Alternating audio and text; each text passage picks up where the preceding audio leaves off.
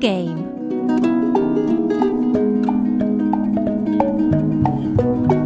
Economia, lavoro, avidità e disoccupazioni. diciotto e trentacinque, una buona serata a tutte e a tutti dalle Liguori.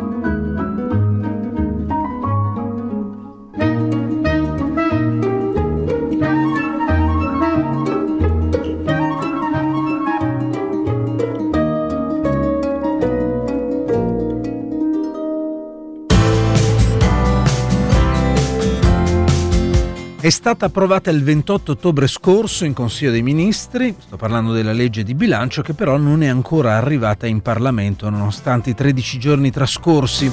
Ha già accumulato, quindi, rispetto alla data del venti ottobre, che è quella fissata dalla legge, undici giorni di ritardo, quindi poco meno dei tredici. Ma la cosa più sorprendente per certi aspetti è che la stessa legge di bilancio rischia di tornare alla casella di partenza per un nuovo varo. Domani, infatti, potrebbe svolgersi un nuovo Consiglio dei Ministri per cercare di sistemare alcune parti di quella legge prima di spedire il nuovo testo alla Ragioneria Generale e poi a seguire alle Camere.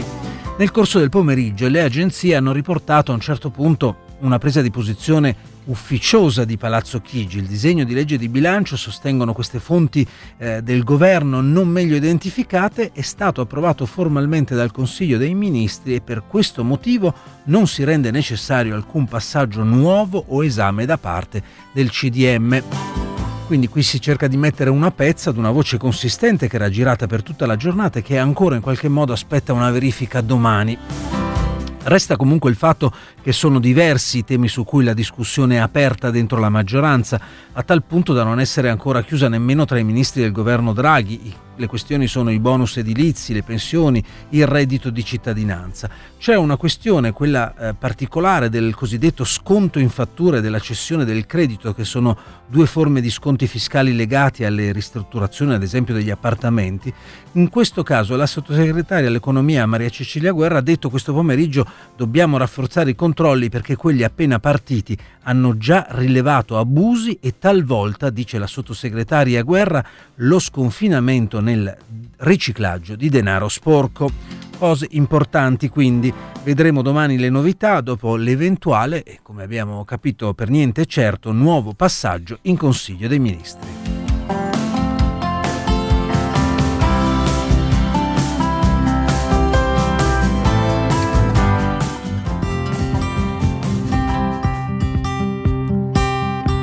Transizione energetica dal fossile al combustibile. Se ne sta discutendo, come sapete, a Glasgow alla conferenza dell'ONU COP ventisei. Vediamo stasera un aspetto che riguarda il tentativo di conservare l'uso delle fonti fossili per la produzione di energia, compreso il nucleare. Attorno a questa questione ovviamente ci sono interessi multimiliardari.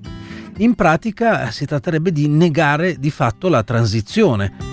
Un esempio di questo tentativo di conservazione del vecchio riguarda l'Italia e l'uso del gas, in particolare delle vecchie centrali al gas, come sentirete tra poco. Su questa vicenda ci siamo fatti aiutare da Michele Governatori, che è responsabile energia del centro studi Ecco Climate. Partiamo appunto da Glasgow, da Glasgow, dal lavoro che si sta facendo in questi giorni lì in Scozia e soprattutto dalla una possibilità di definire quel lavoro tuttora in corso. Michele Governatori. Ma credo sia il tentativo di riprendere le fila dell'impegno internazionale riguardo alla decarbonizzazione. Eh, direi che ci sono alcuni filoni eh, importanti. Uno in cui mi sembra che l'accordo di un centinaio di paesi sia promettente, quello di ridurre le emissioni di metano, che è un gas serra molto potente e che, secondo alcuni studiosi, può essere affrontato in modo relativamente più facile rispetto alla C O due. E poi invece ci sono gli obiettivi generali sulla riduzione complessiva dei gas serra, soprattutto la C O due, eh, dove in realtà non mi sembra che si stiano grandi passi in avanti rispetto agli obiettivi, agli obiettivi di Parigi. E poi c'è la questione eh, importante della cosiddetta tassonomia. È una questione importante perché l'Unione Europea ha deciso di usare la leva finanziaria per indirizzare gli investimenti privati. Questa tassonomia è una sorta di bollino verde che viene attribuito a determinati settori e che guida gli investimenti privati e i fondi che vogliono, i fondi di investimento che vogliono fregiarsi di questo bollino. Ora il punto è, dovrebbe essere inserito in questa tassonomia come verde, dovrebbero essere inseriti anche il gas e il nucleare, e qui, e qui questo è un grosso punto di domanda su cui mi sembra si sta, sta convergendo gran parte della discussione di Glasgow. Ecco, Michele Governatori, uno potrebbe chiedersi e dirsi, ma com'è possibile voler inserire dalla finestra quello che uno ha cacciato dalla, dalla porta, no? La transizione di cui si sta discutendo, e cioè dire il passaggio dal fossile alle rinnovabili, come potrebbe esserci in questo cammino un ritorno al fossile, se non addirittura un incentivo al nucleare? Sì, in effetti sicuramente c'è un aspetto di contraddizione. Io ho questa impressione che mano a mano che finalmente tutti o, o quasi tutti si rendono conto che quella climatica è un'emergenza, si stanno cercando effettivamente da un lato eh, dei, dei mezzi tecnologici di prendere tempo, dall'altro probabilmente da parte di alcuni settori il tentativo invece semplicemente di resistere e di non perdere rilevanza, e in parte mi sembra questo stia succedendo sul gas. Eh, il gas, anche secondo l'agenzia europea, l'agenzia mondiale per l'energia, quella della, dell'O C S E, la I E A, in passato lo si riteneva un combustibile di transizione per ridurre le emissioni, però usando ancora le fossili, probabilmente lo è per alcuni paesi che oggi hanno tantissimo carbone e che non riescono in pochi anni a sostituirlo tutto subito con le rinnovabili. Nel caso dell'Italia parlare di gas di transizione mi sembra invece veramente un, un rivolgersi al passato, perché la transizione a gas l'Italia l'ha già fatta da un pezzo. Il gas, no, fu portato da Enrico Mattei in Italia, le centrali a carbone già, sono già oggi poco rilevanti in Italia. Immaginare che per noi servano investimenti nuovi a gas per chiudere pochissime centrali a carbone in parte già fuori mercato, ecco questo sì, sembra veramente incomprensibile. Il nucleare, anche qui, io leggo eh, molti eh, dei, diciamo, di, chi, di quelli che si preoccupano dei costi e della fattibilità della transizione dire eh, ma è impensabile non usare il nucleare per decarbonizzare l'energia. Ora, in termini di prospettiva, anch'io penso che la fusione nucleare o tecnologie eh, radicalmente nuove potrebbero essere fondamentali nell'energia, diciamo, che avremo tra cinquanta anni. Oggi, se guardiamo a quale nucleare è disponibile oggi, quindi quale tecnologia nucleare potrebbe aiutarci, è quella dell'European Pressurized Reactor, sono gli impianti a fissione oggi più sicuri di, che in passato, di cui si stanno costruendo solo tre esemplari nell'Europa occidentale, che, con costi che lievitano enormemente, tempi biblici. Eh, parliamo di una decina d'anni per costruirli e diversi miliardi per fare una centrale da un, un, me, un gigawatt e mezzo, quindi costi assolutamente fuori dal mondo e tempi completamente… Anche eh, questi in... fuori dal mondo, che quindi in qualche modo potrebbero indicarci il fatto che concentrarsi su quel tipo di fonte di, di, di energia ri, rischierebbe di sballare ogni idea di transizione. Ma le voglio chiedere ancora una cosa prima di ritornare alla questione, al caso italiano e al gas, con il quale andiamo a chiudere questa nostra conversazione, Michele Governatori, e cioè che, come dicevamo, eh, la questione del gas e anche del nucleare possono rientrare dalla finestra dopo essere stati cacciati dalla porta, con la scusa che nel passaggio dal fossile alle rinnovabili, le rinnovabili sono legate al sole e al vento e quindi possono essere fonti di energie non stabili, e, e noi consumiamo tanto e quindi dobbiamo avere qualcosa che ci assicuri che ci sia l'energia anche quando il vento non soffia e, e che ci sia l'energia anche quando il sole non brilla, mi verrebbe da dire. E questa è un po' la scusa che si usa per restare legati al fossile e in qualche modo anche al nucleare, che significa poi restare legati, a, immagino, ad interessi multimiliardari, Michele Governatori. Allora sì, questa è una, è, è una delle scuse principali, ma è una scusa, diciamo, che ha le gambe corte, nel senso che esistono tecnologie oggi per fronteggiare l'imprevedibilità delle, delle fonti, eh, di una parte delle fonti rinnovabili, che sono varie forme di stoccaggio, eh, i cui prezzi stanno calando e la cui industria delle batterie si sta sviluppando molto velocemente, e non ci vogliono certo dieci anni per fare un, un sito di stoccaggio come, come ce ne vogliono per fare una centrale nucleare, e non ci sono certo gli stessi rischi. E poi una uh, fonte di flessibilità misconosciuta in Italia, ma già importante in molti mercati elettrici del nord Europa, che è la cosiddetta demand side response, cioè la capacità della domanda dei consumatori attraverso degli intermediari di modulare i propri consumi, eh, eh, che possono essere modulati. Le faccio un esempio: un grande palazzo uffici o un centro commerciale che si riscaldino o raffreschino con pompe di calore possono benissimo interrompere il funzionamento o parzializzare il funzionamento di queste pompe di calore per minuti senza che se ne accorga l'utente, cioè senza perdere alcun uh-huh. comfort, ma la capacità, ma questa capacità significa che eh, il cliente è in grado di supportare la rete elettrica e, se ci fosse un minuto di mancato vento, di mancato sole, anziché accendere una centrale gas. Quest, quest, questo tipo di tecnologie, che non richiedono emettere alcuna molecola di C O due, già esistono, e in Italia vengono di fatto oggi procrastinate da una regolamentazione che non le aiuta, e il fatto di ricorrere invece a nuove centrali a gas con il cosiddetto capacity market, che è un sistema pubblico, l'ho pagato in bolletta per, pagare, per remunerare gli investimenti in nuove centrali, e invece a gas, e invece di nuovo un modo di guardare al passato. Certo, è, è, è, diciamo, è una tecnica che tranquillizza chi teme le nuove tecnologie, ma è totalmente contraddittoria col percorso di decarbonizzazione a cui l'Italia dovrebbe attenersi, e peraltro a cui l'Italia è, eh, diciamo, è, è un candidato di successo, perché noi abbiamo sviluppato le rinnovabili fin dall'inizio del Novecento con, eh, con l'idroelettrico alpino, e fino a otto nove anni fa avevamo una crescita di rinnovabili enormi. Ora c'è uno stallo e c'è questo rivolgersi al passato che è effettivamente incomprensibile.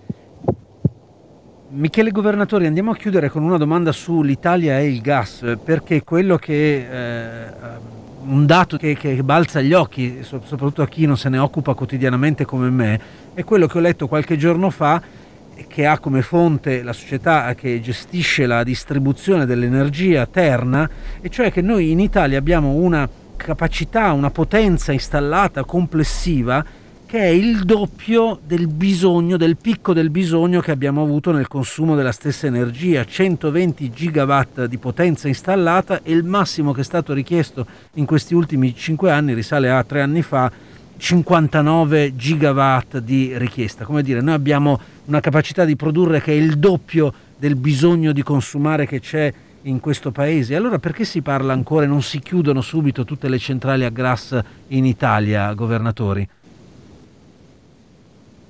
È un po' per il motivo che diceva lei. È vero che c'è questa sovrabbondanza di capacità, ma non tutta è una capacità programmata, cioè su non tutta Terna può contare in qualunque momento, anche quando non c'è vento, anche quando non c'è sole. Ma c'è un altro dato che è ancora più rilevante, cioè la, la sola parte eh, programmabile delle centrali, cioè quelle che possono sempre essere accese su, su richiesta del gestore della rete, è comunque sovrabbondante rispetto alla domanda. Quindi, anche facendo la tara a quello che lei dice, che comunque è rilevante, e togliendo tutte le centrali da, da fonti rinnovabili non programmabili, comunque ci sono oggi abbastanza centrali da eh, soddisfare anche un picco di domanda che capiti in un momento in cui non c'è sole e non c'è vento. E attenzione, questo è statisticamente quasi impossibile, perché il picco di domanda è determinato dai condizionatori, ed è improbabile che accendiamo tutti i condizionatori pro- proprio in un giorno in cui il fotovoltaico non produce. Quindi, mettiamola così, oggi il gestore di rete si sta mettendo in una condizione in cui non solo non vuole rischiare nulla, come è corretto, ma si vuole tenere amplissimi margini usando vecchie tecnologie eh, per non dover gestire quelle nuove, come gli accumuli e la demand side response. Ma questo è una visione, diciamo, conservativa, che significa anche perdere l'occasione della decarbonizzazione, ma significa anche eh, impedire lo sviluppo di aziende, di tecnologie, di un intero settore come quello della demand side response, delle fonti rinnovabili, e della efficienza che invece sono pronti. Ma questa visione conservativa poi rischiamo tutti quanti utenti di pagarla nella bolletta, no? Questa è una certezza. Proprio una settimana fa il governo ha licenziato un decreto ministeriale in cui dà il via libera alla, alle aste per fare nuove vecchie, per, per, per remunerare quelle vecchie, ma soprattutto per fare nuove centrali a gas pagate per quindici anni a spese delle bollette elettriche, proprio per fare da, diciamo, da backup alle, alle rinnovabili. Quindi non solo abbiamo un sacco di potenza gas efficiente e relativamente nuova in Italia, ma ne pagheremo di nuova. Grazie a Michele Governatori, responsabile energie del centro studi Ecco Climate. Com'è chiuso oggi lo spread tra i B T P e il Bund? La quota di oggi è centotredici. Esattamente dieci anni fa, il nove novembre duemilaundici, quello stesso spread tra B T P e Bund toccava il suo massimo storico a cinquecentosettantaquattro punti base. Il nove novembre duemilaundici eravamo nel pieno della crisi politica del governo Berlusconi. Il presidente della Repubblica di allora, Giorgio Napolitano, in quella giornata concitatissima Eh, nominava senatore a vita Mario Monti, ed era un po' il preludio che avrebbe portato tre giorni dopo, il dodici novembre, alle dimissioni dei Berlusconi e del suo governo e all'incarico il giorno successivo di formare un nuovo esecutivo al neo senatore a vita Mario Monti. Che cosa ha significato quel numero, lo spread appunto ad un massimo mai più toccato da allora? Che cosa ha significato la crisi finanziaria quando si è sommata con la crisi politica? Partiamo da qui con l'analisi dell'economia. Economista Massimo Amato, storico dell'economia all'Università Bocconi. Che cosa ha rappresentato quel numero che eh, con, il, con il suo massimo di quasi seicento punti dieci anni fa? Beh, tecnicamente esprimeva una fuga degli investitori, dei mercati e diciamo degli investitori istituzionali sui mercati dal debito italiano, che eh, rispetto al quale era stata data una chiara indicazione eh, sul fatto che non, non potesse essere considerato sostenibile. Cioè, c'erano stati dei precedenti che avevano fatto sì che eh, appunto il, il debito italiano dovesse essere necessariamente attenzionato dai gestori di fondi. E un'attenzione particolare eh, la situazione italiana l'aveva avuta in quei mesi anche dalle massime autorità monetarie europee, la Banca Centrale Europea e ovviamente la Banca d'Italia. Perché dico questo? Perché quel nove novembre era stato preceduto da un antefatto importante ai primi di agosto, gli ascoltatori forse lo ricorderanno, la lettera del governatore della Banca d'Italia Draghi di allora, del presidente della B C E Trichet, al governo Berlusconi. Quella era una lettera di due pagine in cui si indicavano una serie di provvedimenti da prendere e da prendere anche subito. Pena, lì non era scritto in maniera esplicita, ma si capiva qual era il tono, pena una dichiarazione di bancarotta eh, del governo italiano. Si chiedeva la piena liberalizzazione dei servizi pubblici locali, la riforma della contrattazione dando più peso a quella aziendale rispetto a quella nazionale, un intervento sul sistema pensionistico, la revisione delle norme sulle assunzioni e i licenziamenti. Valeva ancora, vigeva ancora l'articolo diciotto dello Statuto dei lavoratori in quel duemilaundici. E allora questo antefatto, eh, professor Amato, che cosa ha rappresentato? Qual è stato il suo significato, quella lettera e quelle richieste perentorie al governo italiano? Beh, innanzitutto ha rappresentato un'indicazione sui programmi dei governi che si sono effettivamente poi succeduti, perché queste cose, fino diciamo al decreto eh, concorrenza eh, di, questi, di questi giorni, vanno esattamente in questa direzione. Erano condizionalità evidentemente per, eh, per un sostegno che eh, la Banca Centrale Europea si apprestava a dare ai debiti pubblici europei, ma a patto che eh, diciamo ci fosse eh, una, un'adesione di tutti i governi a un principio di austerità, sostanzialmente. Questo è stato anche largamente ammesso, cioè da una parte la lettera era, eh, diciamo così, da una parte Ci si, preparava, eh, ci si preparava al quantitative easing eh, da parte della, della B C E, quindi al sostegno dei corsi dei debiti pubblici da parte della B C E, ma con diciamo, la rassicurazione ai mercati e ai governi del nord d'Europa che non si sarebbe accettato diciamo così, la finanza allegra dei paesi del sud. Quindi da questo punto di vista eh, il, il quadro strategico non è chiaro. Che insegnamento si può trarre da quella stagione? Cioè che cosa ha indicato? Lei già lo accennava, ha dato delle indicazioni su che cosa, ehm, a, a, su che cosa avrebbero dovuto puntare i governi dell'Europa, quantomeno negli anni successivi. Il caso greco è stato un caso emblematico da questo punto di vista e la vicenda greca scoppia qualche anno dopo, nel duemilaquindici. Ma a distanza di un decennio, eh, che insegnamento ha dato quel contesto in cui quella lettera fu eh, mandata? Pensiamo a quello che è successo, no? In questi dodici diciotto mesi di pandemia, dove gli atteggiamenti per certi versi sono stati diversi, professor Amato. Beh, infatti, no, ma la pandemia ha insegnato quello che la crisi eh, non ha insegnato, cioè che eh, i debiti pubblici europei non devono essere messi in competizione sui mercati, perché se questa cosa la si fa, Eh, si ottengono eh, dei risultati inefficienti da tutti i punti di vista. I mercati non di, perdono stabilità, eh, gli spread aumentano e i costi, diciamo, per, per gli stati sotto attacco possono diventare davvero insopportabili. Eh, quello che è stato fatto, devo dire, ancora bisogna vedere come si consoliderà questa prospettiva. Ciò che è stato fatto negli ultimi diciotto mesi va nella direzione invece di un approccio quantomeno collaborativo nella gestione dei debiti pubblici europei. L'ha fatto la B C E fino adesso, ci sono proposte eh, a questo punto. La questione passa, diciamo, alla rielaborazione delle regole delle regole fiscali europee dopo, dopo la sospensione del, del fiscal compact. Quindi lì si parrà la nobilità, diciamo così, della, della, della governance europea. Se l'Europa, si vedrà se l'Europa è capace di dotarsi di una di forme di gestione collaborativa e non competitiva Eh, dei debiti pubblici, perché ancora una volta io l'ho sempre detto e lo ripeto: una unione che si basa sulla competizione non è un'unione, quindi in gioco c'è evidentemente la tenuta dell'Unione Europea.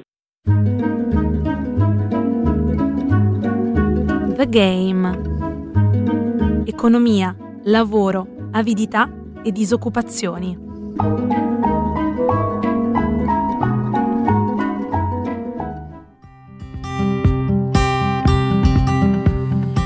Grazie a Massimo Amato, storico dell'economia all'Università Bocconi.